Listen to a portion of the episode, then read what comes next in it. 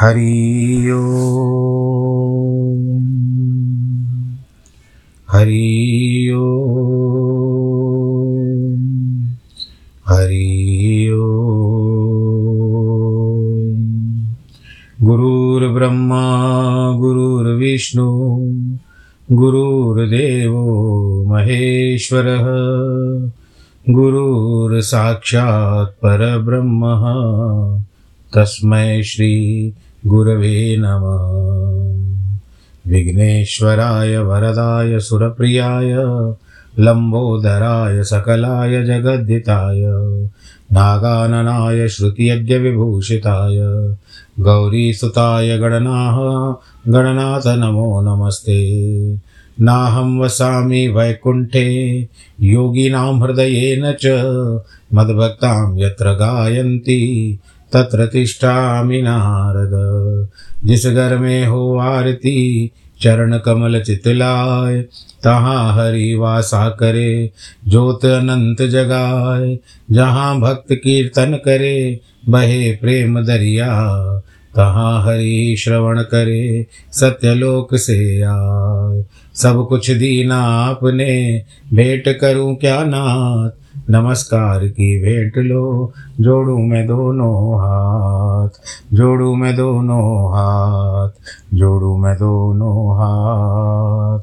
शांताकारं भुजगशयनं पद्मनाभं सुरेशं विश्वाधारं गगनसदृशं मेघवर्णं शुभांगं लक्ष्मीकान्तं कमलनयनं योगिभिर्ध्यानगम्यं वन्दे विष्णुं भवभयहरं सर्वलोकैकनाथं। मंगलम भगवान विष्णु मंगलम गरुड़ध्वज मंगलम पुंडरीकाक्ष मंगलायस्तनोहरि। सर्वमंगलमांगल्ये शिवे सर्वार्थ साधिके शरण्ये त्र्यंबके गौरी नारायणी नमोस्तुते नारायणी नमोस्तुते नारायणी नमोस्तुते। श्री कृष्ण गोविंद हरे मुरारे हे नाथ नारायण वासुदेव। प्रिय भक्तजनों, आज सप्ताह का जो हमारी सप्ताह होती है चार दिन की, उसके अनुसार तीसरा दिन है गुरुवार का दिन। आप सब ने अपने अपने गुरु का स्मरण किया होगा। गुरु गायत्री का करते हैं। अंगिरसाय च विद्महे दिव्य देवा देहाय धीमहि तन्नो जीव प्रचोदयात्। गुरु बृहस्पति को जीव भी कहते हैं क्योंकि उन्होंने भगवान शंकर के क्रोध से इंद्र की रक्षा की थी। इसके लिए उसको जीवन दान दिलवाने के लिए क्षमा भी चाहते थे और क्षमा भी मांगी और इंद्र से भी क्षमा कहलाई। तो कहते हैं कि एक तो भस्म होने के बिल्कुल लायक था, परंतु आपने इसकी रक्षा की है, इसको जीवन दान दिया है, आज से आपका नाम जीव पड़ेगा। जीव जिस तरह से हम लोग जीवन जीते हैं ना, जीव, तो ये गुरु बृहस्पति की जो जीव क्यों नाम पड़ा उसके बारे में आपको बताया। अब हम चौदहवें प्रकरण में प्रवेश कर रहे हैं। देखें कब तक चलती है, उसके बाद नया शास्त्र आरंभ करेंगे। हम पहले सूत्र में क्या पूछ बताते, यहाँ पर बताया जाता है, जनक कहते हैं कि प्रकृत्या शून्य चित्तो यह प्रमादाद् भव भावान निद्रितो बोधित एवं क्षीण संसरणों ही सह। जो स्वभाव से ही शून्य चित्त है, प्रमाद से विषयों की भावना करता है, सोता हुआ भी जागने के समान है। अब यहाँ पर बात क्या आती है कि बारहवें एवं तेरहवें प्रकरण के राजा जनक अनुभूति का वर्णन करते हैं।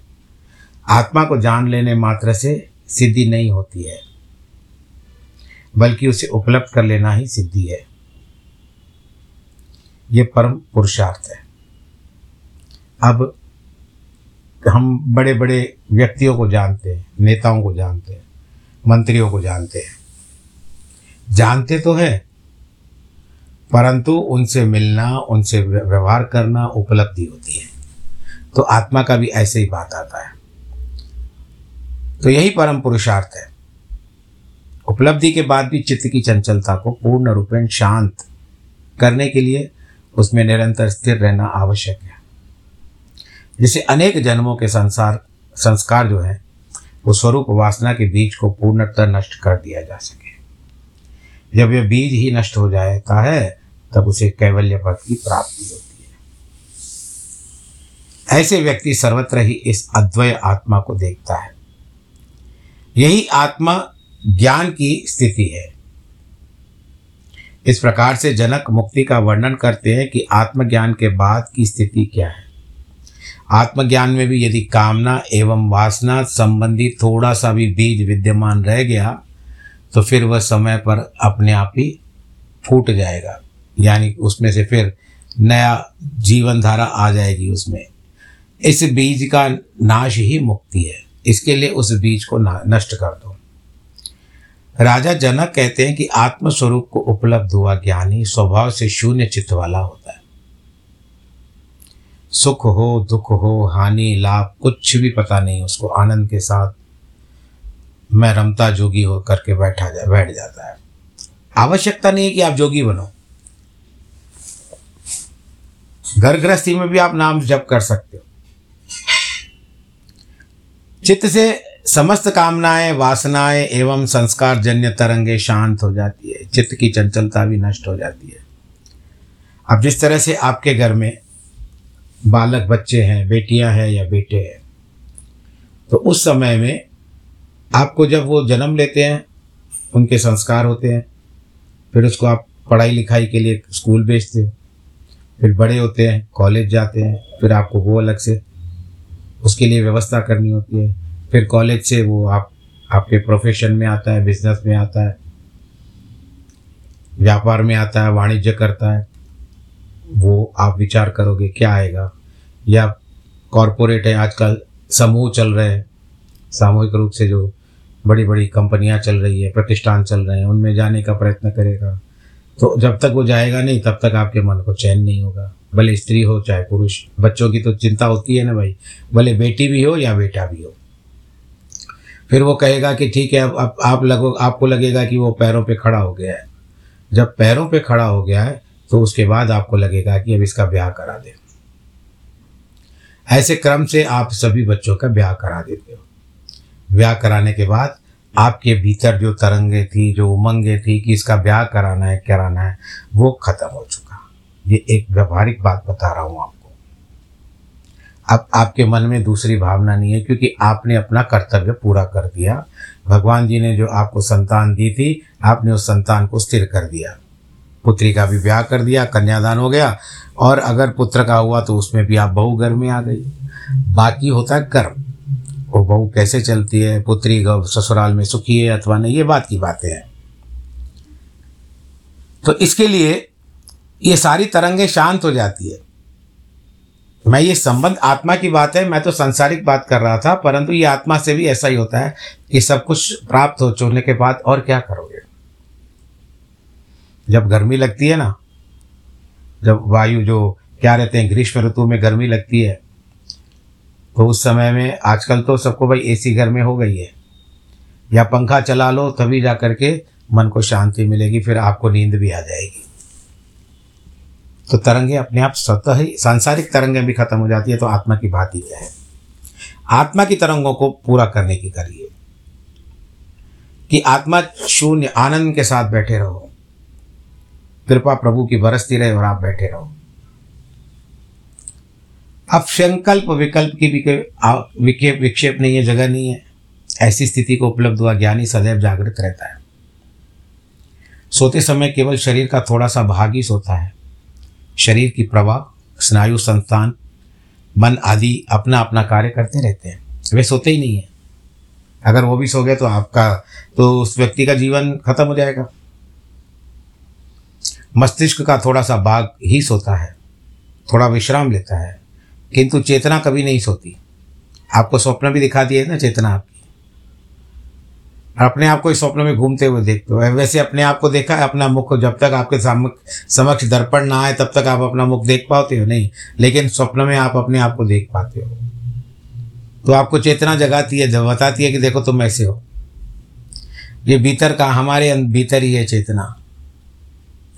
वह नींद में भी जागृत रहती है। सोना चेतना का स्वभाव नहीं है, इसीलिए जनक कहते हैं मैं आत्मस्वरूप हूँ, अतः सोता हुआ प्रतीत होते हुए भी नित्य जागृत हूँ। अब जैसे भगवान जी शयन कर रहे हैं, चार महीने का चौमासा जो चल रहा है, तो क्या वास्तव में आप समझते हो कि भगवान जी शयन कर रहे हैं? लीला है प्रभु की। शरीर सोता है, आत्मा कभी नहीं सोती। इसी प्रकार आत्मा में स्थित हुआ योगी संसार से मुक्त है।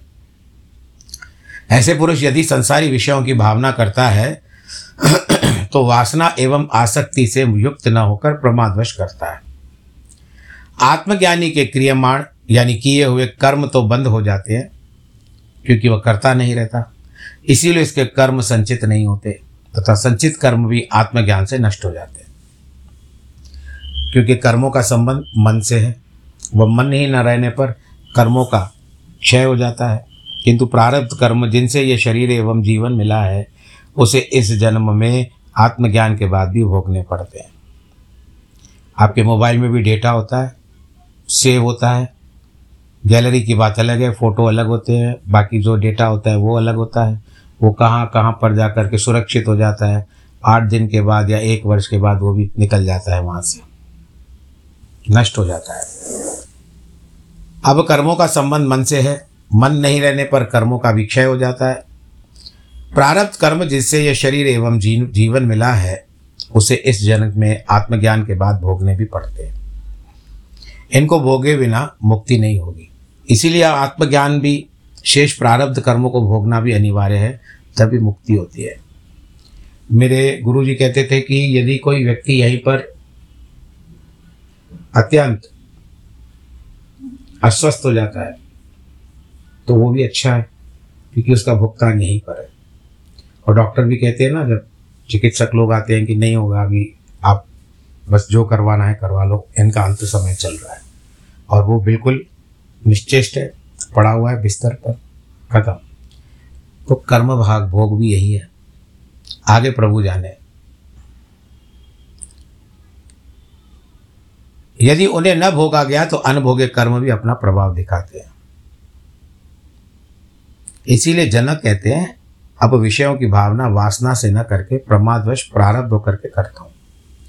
अब क्योंकि वो उसको गृहस्थ जीवन भी तो बिताना है ना जनक जी को। सुनैना पत्नी का नाम, पुत्री सीता इत्यादि जो भी बातें आती है,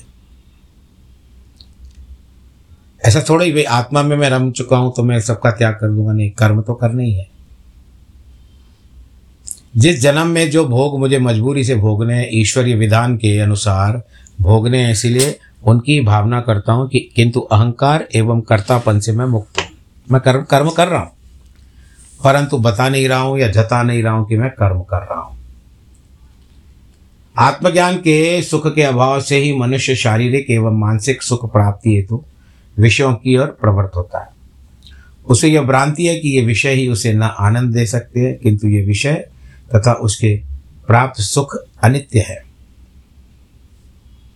अब बताइए, जब किसी को मधुमेह का रोग होता है और वो किसी उत्सव में जाता है, पार्टी में जाता है,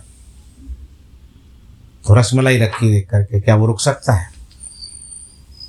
स्वादिष्ट मिठाइयाँ रखी रहती है वहाँ पर, क्या रुक सकता है?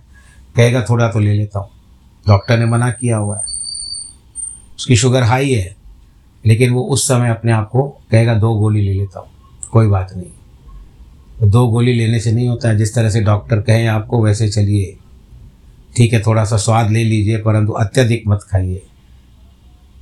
ज्ञानी शाश्वत सुख को उपलब्ध होता है, फिर उसका इस अनित्य विषयों के प्रति कोई आकर्षण नहीं रहता, उसकी इन्हें प्राप्ति करने की इच्छा भी नहीं होती है, नष्ट हो जाती है। परम मिलने पर कौन शूद्र की इच्छा करेगा? यदि आप एकदम ऊंचाई पे चले गए, उसके बाद आप कमाने की करोगे, धन, मित्र, विषय, भोग, शास्त्र, ज्ञान आदि मनुष्य की वासना पूर्ति के साधन मात्र है। जब तक वासना भीतर है तभी तक ये मूल्यवान, महत्वपूर्ण एवं उपयोगी प्रतीत होते हैं। इनमें रस मालूम होता है। यह जीवन एक संसार वासना की दौड़ मात्र है। मनुष्य तो दौड़ता ही रह जाता है, किंतु उपलब्धि से अतृप्त ही रहता है, अतृप्त ही मर जाता है, जिससे फिर नए जन्म की दौड़ शुरू होती है। यह वासना अनेक जन्मों में शांत नहीं होती है, इसीलिए संसार को मृग मरीचिका कहा जाता है। जिस तरह से हिरण जो होता है ना, वो दूर से देखता है, वो सूर्य की जो रोशनी आती है एक स्थान पर, वो उसको पानी समझता है, वो दौड़ता है, लेकिन वहाँ पर रहता नहीं है, तो ये मृग तृष्णा आ जाती है। ये झूठी दौड़ है जिसमें मिलने पर भी खालीपन का अनुभव होता है। यह सुप्रहा जो है, इच्छा जो है, संसार की नहीं धर्म की होती है, किंतु सुप्रहा न रहने से शून्य चित्त हो जाता है। अब कुछ गरीब लोग भी हैं, कुछ साहूकार लोग भी हैं। साहूकार तो जब भी इच्छा होगी, जो आवश्यकता होगी, वो अपने धन के बलबूते पर वो खरीद के ला सकते हैं। परंतु गरीब क्या करेगा जिसके पास उतना धन नहीं है कि अपने बच्चों को भी कुछ खरीद करके दे दे, तो अपने मन को मार कर बैठ जाएगा। अब वो कर्जा लेकर तो नहीं करेगा, आजकल तो वो भी हो चुका है, पर खैर ठीक है, भगवान करे सबके घर में सुख हो। या ज़्यादा से ज़्यादा मांग सकता है किसी से। आत्मज्ञान की है, परमात्मा का निवास है। जनक कहते हैं कि मेरी सुप्रहा नष्ट हो चुकी है, मैं शून्य चित्त हो गया, वासना की तरंग नहीं उठती, मन उद्वेलित नहीं होता, अतः मेरे लिए धन, मित्र, विषय आदि तो क्या, शास्त्र और ज्ञान भी अर्थहीन हो गए। अब इसका कोई मूल्य नहीं रहा। ये सब आत्मा की तृप्ति के लिए नहीं है, केवल मन, शरीर एवं अहंकार तृप्ति के लिए थे, जिनमें मैंने आत्मानंद प्राप्त से वंचित रहा। इस विषय से इन्हें ही चोर की भांति मेरी आत्मा को चुराया है। समस्त सृष्टि का कारण एवं आधार एक ही चेतन सत्ता है, जिसे भारतीय आध्यात्म में ब्रह्म कहा गया है। इस ब्रह्म का स्वरूप है सत्यम ज्ञानम अनंतम ब्रह्म। यह ब्रह्म सत्य है, शाश्वत है, ज्ञान स्वरूप है एवं अनंत स्वरूप है। सृष्टि के समस्त स्वरूप इसी के स्वरूप है। ब्रह्म के बिन कुछ भी नहीं है। समस्त प्राणी जगत के भीतर वही चेतन तत्व ब्रह्मा विद्यमान है, जिसको आत्मा कहा जाता है। देह, इंद्रियां आदि के संयोग वाला यह आत्मा ही जीव है। इस जीव और ब्रह्म का अभेद संबंध है, जिसे गुरु आत्मज्ञानी शिष्य को उपदेशित करता है। तत्वमसि, वह तू ही है। गणपति अथर्वशीर्ष आता है, नमस्ते गणपतये त्वमेव प्रत्यक्षम तत्वमसि, यानी आप ही हो। त्वमेव केवलम कर्तासि, त्वमेव केवलम धर्तासि, त्वमेव केवल हर्तासि, कर्ता, धर्ता, हर्ता। ये गणपति स्तोत्र है, गणपति अथर्वशीर्ष कहते हैं इसको। सब तू ही है, तत्वमसि, आप ही हो। ईश्वर या ब्रह्म तू अर्थात जीव या आत्मा असि है।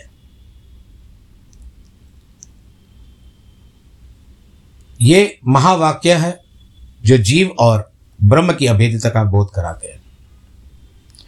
असि तीख तीखे चीज तीखी वस्तु को भी बोलते हैं।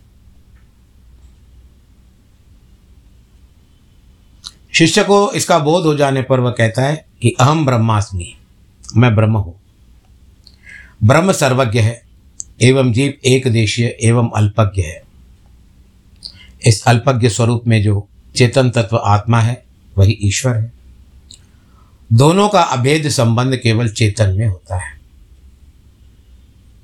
आत्मा को मिलना है आपको, रात में बैठे बैठे सो जाते हैं, तब चेतन अवस्था जागृत हो जाती है। भीतर की सोई हुई इंद्रियां जागृत हो जाती है, शारीरिक नहीं, आंतरिक। दोनों का अभेद संबंध केवल चेतन में होता है। इस अभेदता को जिसने जान लिया वही मुक्त है। जनक कहते हैं कि शरीर स्थित देह जो है, इंद्रियां आदि, साक्षी पुरुष, ये जीव ही आत्मा है, जिससे इस साक्षी पुरुष आत्मा को जान लिया, वह इस परमात्मा को जान लेता है। इसमें इश, जिसने ईश्वर को जान लिया है, आत्मा अल्पज्ञ है एवं परमात्मा सर्वज्ञ है।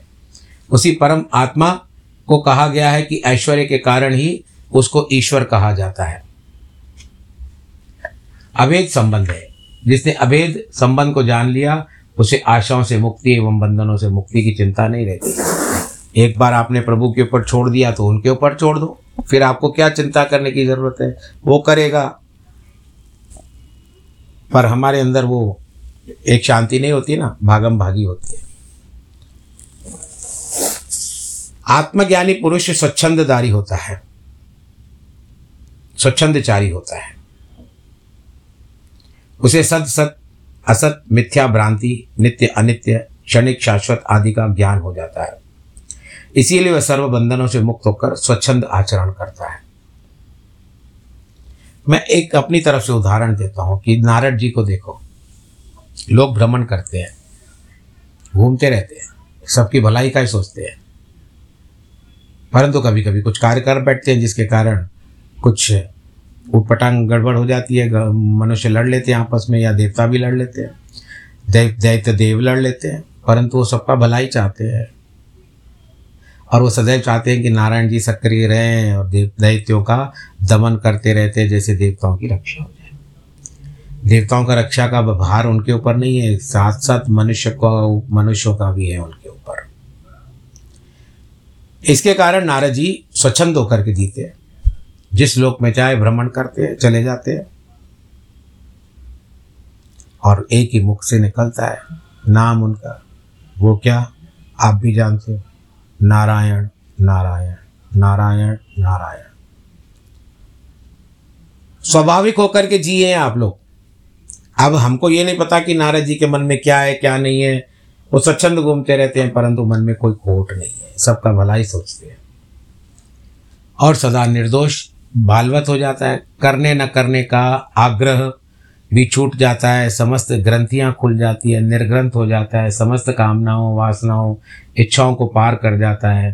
अंतकरण में संकल्प विकल्प से भी शून्य हो जाता है।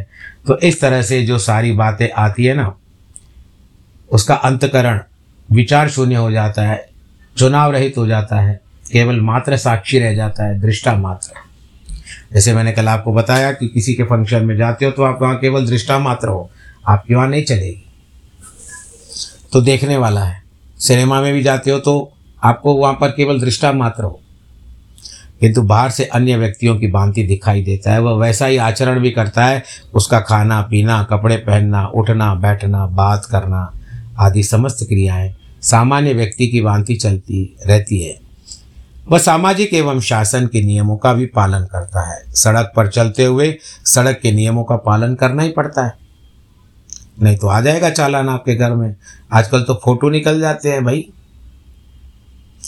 व्यवहारिकता, शिष्टाचार भी निभाता है। वह समाज में नग्न होकर नहीं घूमता, अभद्र व्यवहार नहीं करता।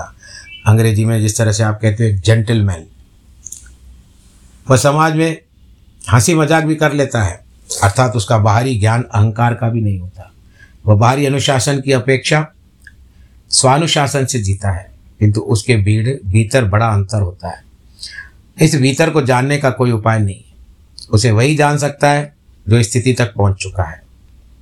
अज्ञानी उसे नहीं जान पाते, वे उसे सामान्य जन ही समझते हैं। सामान्य जन मनुष्य की परीक्षा, उसके शरीर की बनावट, उसके कपड़े पहनने का ढंग एवं उसके आचरण से करते हैं। ये तीनों मनुष्य को जानने की कसौटी नहीं हो सकती। बहुरूपीय एवं पाखंडी भी ऐसे अनेक मुखौटे लगा करके विचित्र आचरण करते हैं, भिन्न भिन्न आचरण करते हैं। कुछ किंतु कुछ और कुछ और दिखाई देने के लिए भिन्न भिन्न प्रकार के नाटक करते हैं, परंतु भीतर जहर भरा है। भाई भगवान करे जो करते हैं, नाटक करते हैं, भगवान करे उनका पेट अगर उनमें से बढ़ता है तो बहुत अच्छी बात है, परंतु मन में कुटिलता बताई गई है। यहाँ पर बाहर अमृतमय वाणी बोलते हैं, परंतु भीतर विष भरा हुआ है।